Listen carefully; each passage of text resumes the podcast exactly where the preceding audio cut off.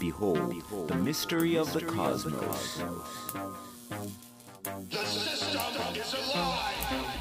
That's right, that's right, that's right.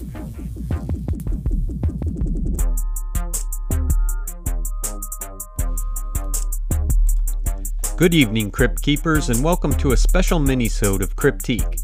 We've all had a busy week with Thanksgiving, and we didn't really have time to do a full-length episode, but we decided to have a quick discussion about the vampire of Gibson Cemetery. So enjoy.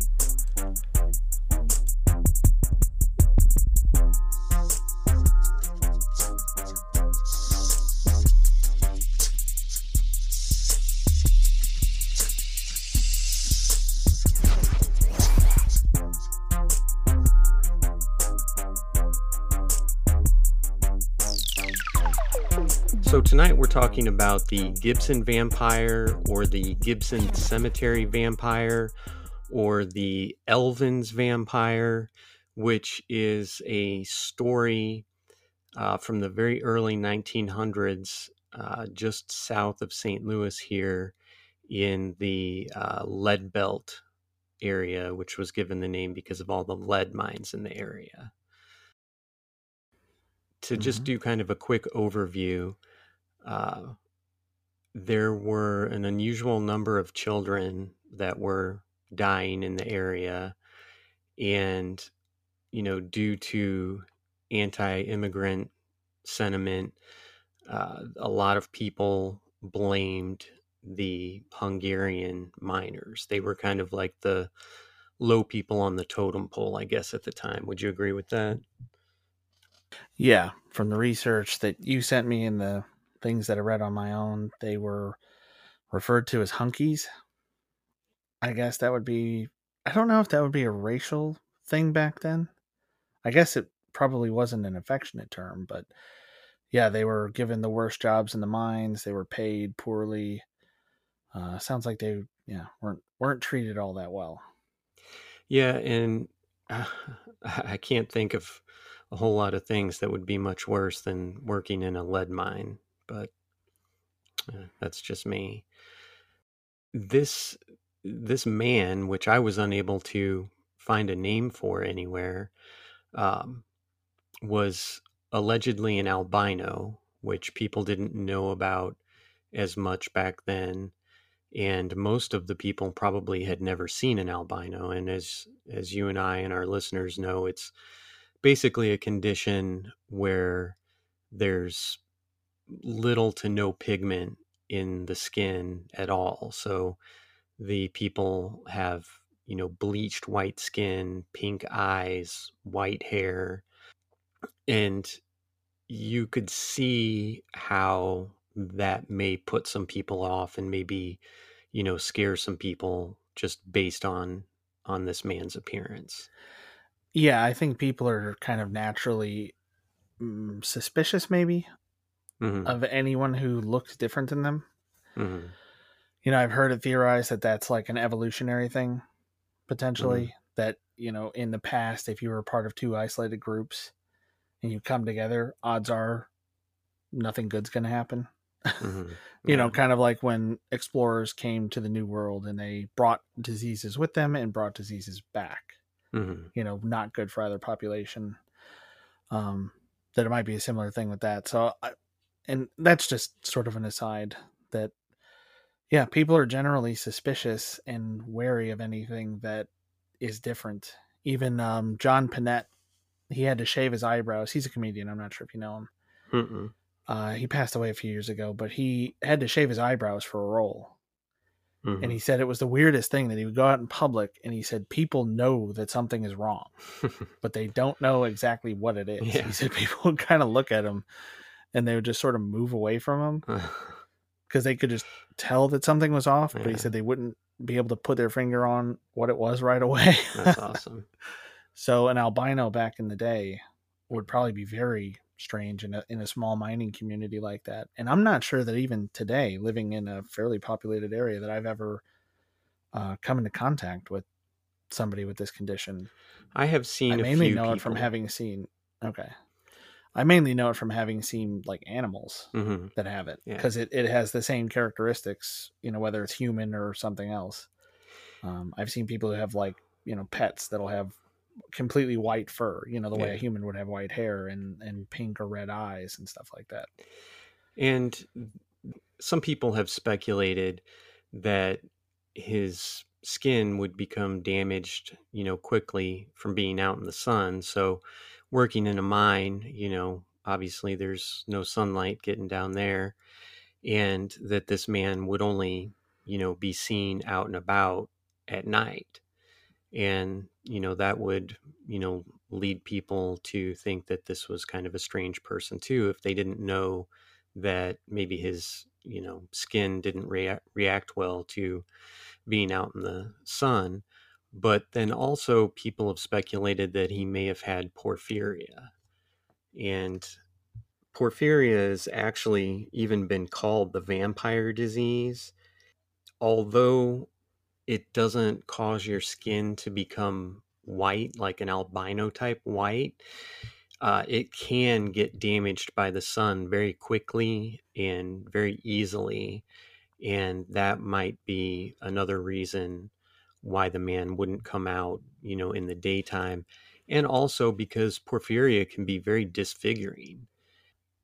You know, I mean, people, nobody wants to be laughed at or made fun of. So, you know, it would make sense that he would come out at night so he didn't have to, you know, be made fun of or you know, see people turn away in terror or anything like that. Kind of like uh, the uh, Mr. No Face. Have you heard of that story? I haven't. No. Uh, well, we'll cover it a different time. But it's a guy that uh, in this this town, I don't know where it was at, but people uh, reported seeing this, you know, what they thought was a ghost or a zombie walking around at night, and that they had no face. And you know, everybody was like, "Oh, it's an urban legend," you know, just like certain towns have this, certain towns have that. We've got the no face guy. And then it came out later that it was somebody that was very disfigured and he just didn't want to see people. So he took hmm. walk, long walks at night and people would drive past him and see his face and think he was a ghost or a zombie or something like that. that leads into something that I was researching as well. That it it seems that some people theorize that this guy.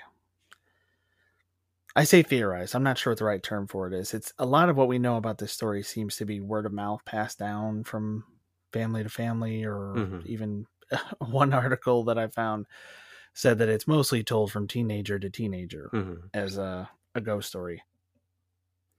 But the idea is that this guy might have also been kind of cruel and had a Mhm. really um, kind of messed up sense of humor.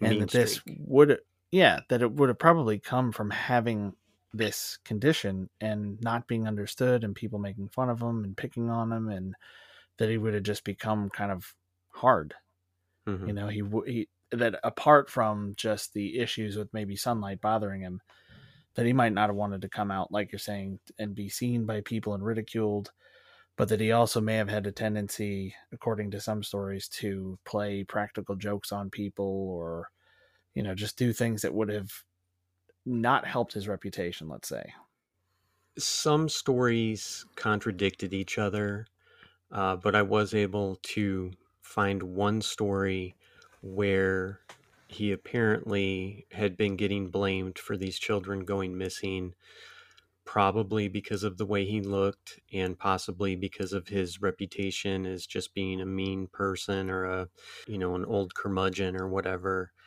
And he just, you know, blew up. He was just furious and he reacted and said, "Yeah, I did kill the children and I ate them." hmm. And that's not a smart move, uh, you know, back then because, and even today, but especially back then because of you know, kind of a mob mentality was a little bit more accepted, I think, back then. Whereas now, uh, if somebody said they killed a kid, you would expect most people to, you know, call the police. Where, as Mhm. back then, they would get their pitchforks and their torches and come and take care of business. But apparently, they hanged him. I guess, uh, yeah and so they they hanged him because they they thought it was a sincere confession. That didn't work out too well. No, and that that's something that I only found in a couple places where um, it was reader submitted stories or posts, uh, some from older websites, you know, stating that that this guy was hanged and it wasn't found out until long after the fact that you know he didn't really do Yeah. anything. Um, and part of what seems to have perpetuated this story is, I, I think the odd grave.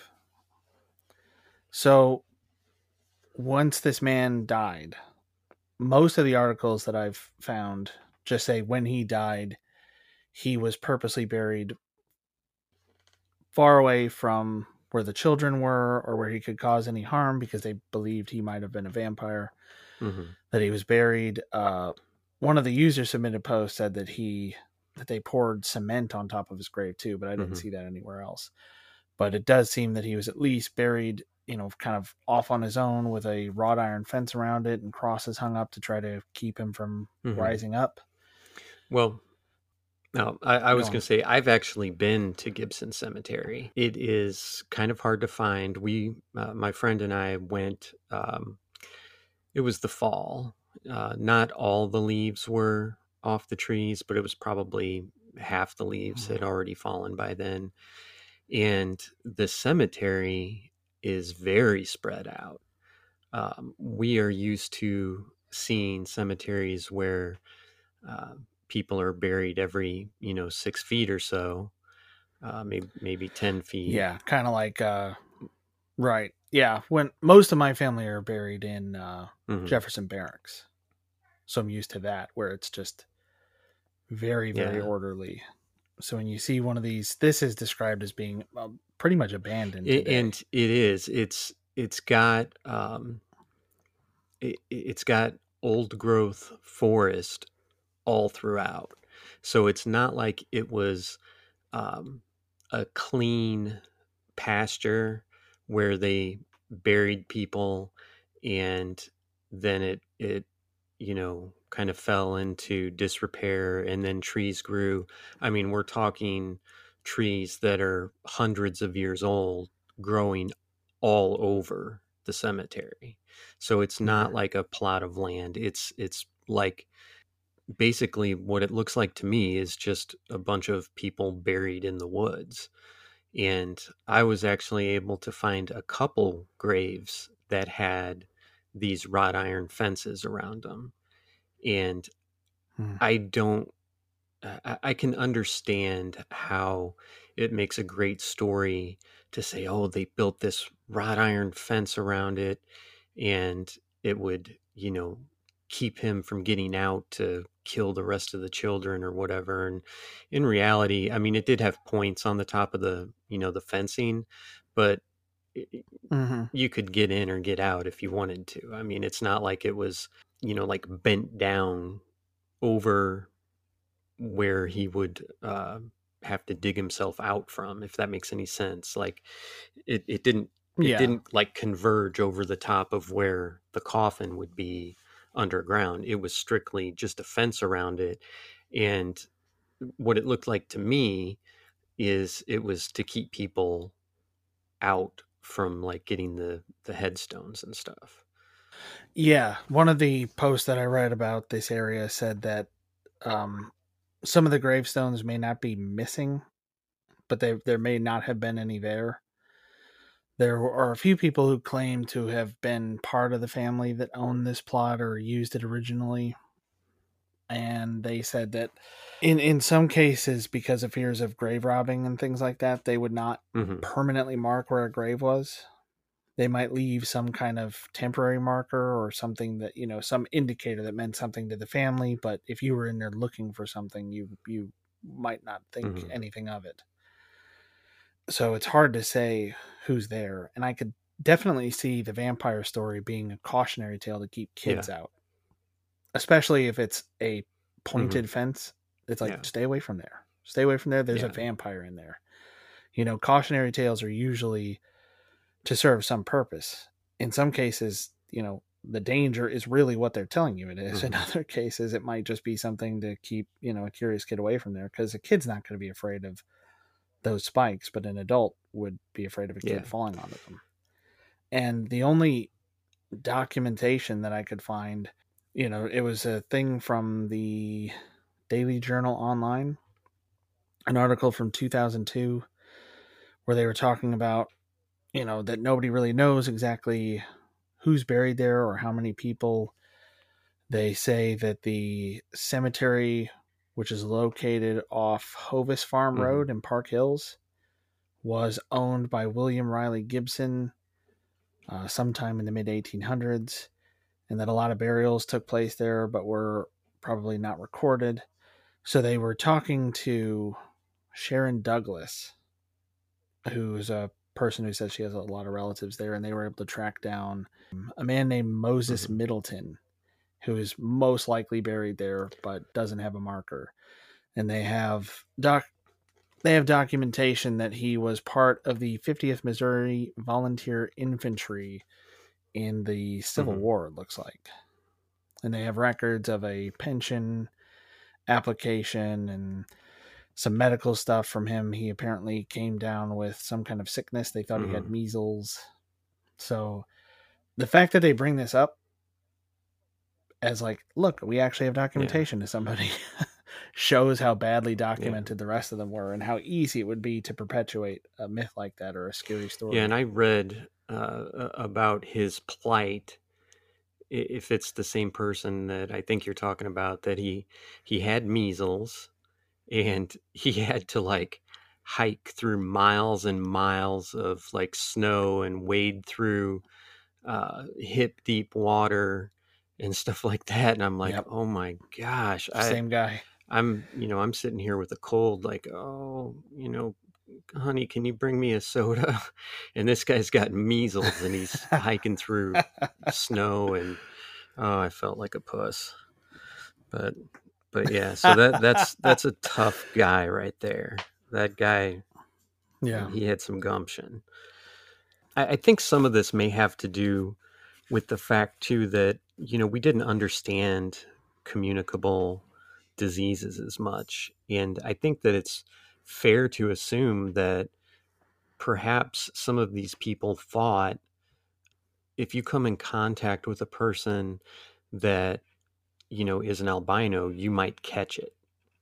You might catch albinism or you know um, or, or porphyria, and that might be a good reason to keep people out of the graveyard. Or you know there was a um, a theory that most of these children in the area were dying of diphtheria, and Yeah, that is a theory I saw as well. and so those are all good reasons why you would want to keep people out of that graveyard because who knows at that time if you dig someone up, uh, you know, like you were saying for grave robbing, well, then maybe that just unleashes another diphtheria epidemic in the town. Is it pronounced so. diphtheria? Why? What? Okay. I know that we were yelled at it. Uh, we were yelled at about it by a listener when I was on the radio years ago. It wasn't me doing a broadcast, but I remember one of my coworkers uh, said it the wrong way. Somebody got mad, huh? yeah, and we got a call on the listener line. and He was like, "Tell the dumbass on the on the mic that it's whatever the right pronunciation was." And I remembered it for a long time, but now it's one of those things I've thought about so much. I'm not sure that uh, that I know the correct way anymore. All right, let's see. Here we go. Diphtheria. Yep. Diphtheria. So- Okay. Yeah. Screw that guy. We're saying it right. I don't know how. I mean, that seems like the most common way you would say it. I don't know. Maybe they were saying diphtheria, or I don't know. I think I think what they might have been saying the person the broadcaster might have been saying Oh. diphtheria, Oh, gotcha. just kind of skipping over it. You know, making it a softer p sound. Or maybe they called it di- diphtheria. It's something that's got some real bad diphtheria, man. yeah, I was usually doing my own thing. I didn't pay too much attention to what everybody else was up to. unless it was you know the end of a segment and I had to transfer over to somebody else or whatever. So, in my visit to the cemetery, I did notice some of the things that the, I guess, legend trippers talk about in some of their posts. I I do remember the sound of wind, but no leaves blowing. And that seemed weird to me that you could hear the wind whistling, you know, through the valley, Hmm. but nothing was getting blown around. And, you know, that doesn't necessarily mean it's a paranormal place or anything like that, but it, it was odd. But I have seen that in other places that are not rumored to be the burial plots of vampires. So it's it's odd, but Yeah, it's not that's paranormal. Yeah, that is something I've seen in a couple other places that people who go there hear or feel wind and don't see anything hmm moving with it.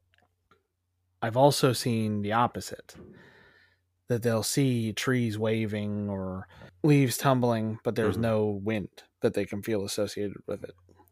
Personally, I think this is a case of people hearing this story over a long period of time, and it is kind of an Mhm. interesting story. You know, I, I could imagine it being a fun one to tell somebody who's new Mhm. in town or there for a visit, you know, if it's a smaller town. Because I hear stuff like that when I go visit my fiance's family because they're from a town that's Mhm. fairly old, you know, in in the scope of the United States, not old for Right. a European town, but it's had a fairly stable population, so it hasn't expanded a whole lot. So a lot of the things that were around way back in the day are still around and in use today. So there are all kinds of stories about people that used to live places, and this old abandoned school here is haunted, and the place has been abandoned but not torn down, but not you know Mhm. not renovated you know for like 30 40 years so all these stories can crop up and i i think it's a thing where people are creeping themselves out and they're they're noticing things that they wouldn't otherwise notice And one thing that I, I think is important to mention is that in 19, 1917, September 1917, the Washington Times printed the complete serialization of Bram Stoker's Dracula or Bram Stoker's Dracula. So we know that, you know, when something comes out in pop culture like that, people tend to look for those sort of uh, relationships in, you know, what they see in their everyday world. So just, you know, seeing Right. this man that was either albino or had porphyria, um, you know, it would it would make them think like, wow, that sounds just like, you know, what they talk about in Dracula mm-hmm. you know it's it's not just I, I think yeah you're you're onto something when you say it's people just kind of scaring themselves and enjoying to spread the fear to others a little bit. Yeah. I knew i can't remember any of the good stories about it but i knew a girl in high school whose family lived on a plot that was kind of at the time towards the edge of town. You know the area where i live is starting has been expanding for like the last 20 years so it's not really you know the outskirts of town Mhm. anymore. But there was one grave. Don't know why. Her family didn't know why. It was there when they bought it. The people before it didn't know anything about it. But there was a, a single grave with oddly enough like a fence around it and a little monument inside it. And they would kind of talk about it every once in a while and i know they shared some little stories about it but i think that was just something to kind of amuse themselves. Yeah. And to have an answer to why is there a grave like way back here in your yard? Yeah. As, as opposed to just going I don't, I don't know. It's just always been there and we you know why would we move it? Iron grave enclosures or fences are often seen in older cemeteries especially around a single grave or a family plot. The wrought iron fence was usually made by the local blacksmith and could include some commercial cast iron parts such as pinnacles and could also be fabricated from commercial bar stock. and the two key reasons are to define the cemetery boundaries and to protect gravestones from animals such as wandering cattle.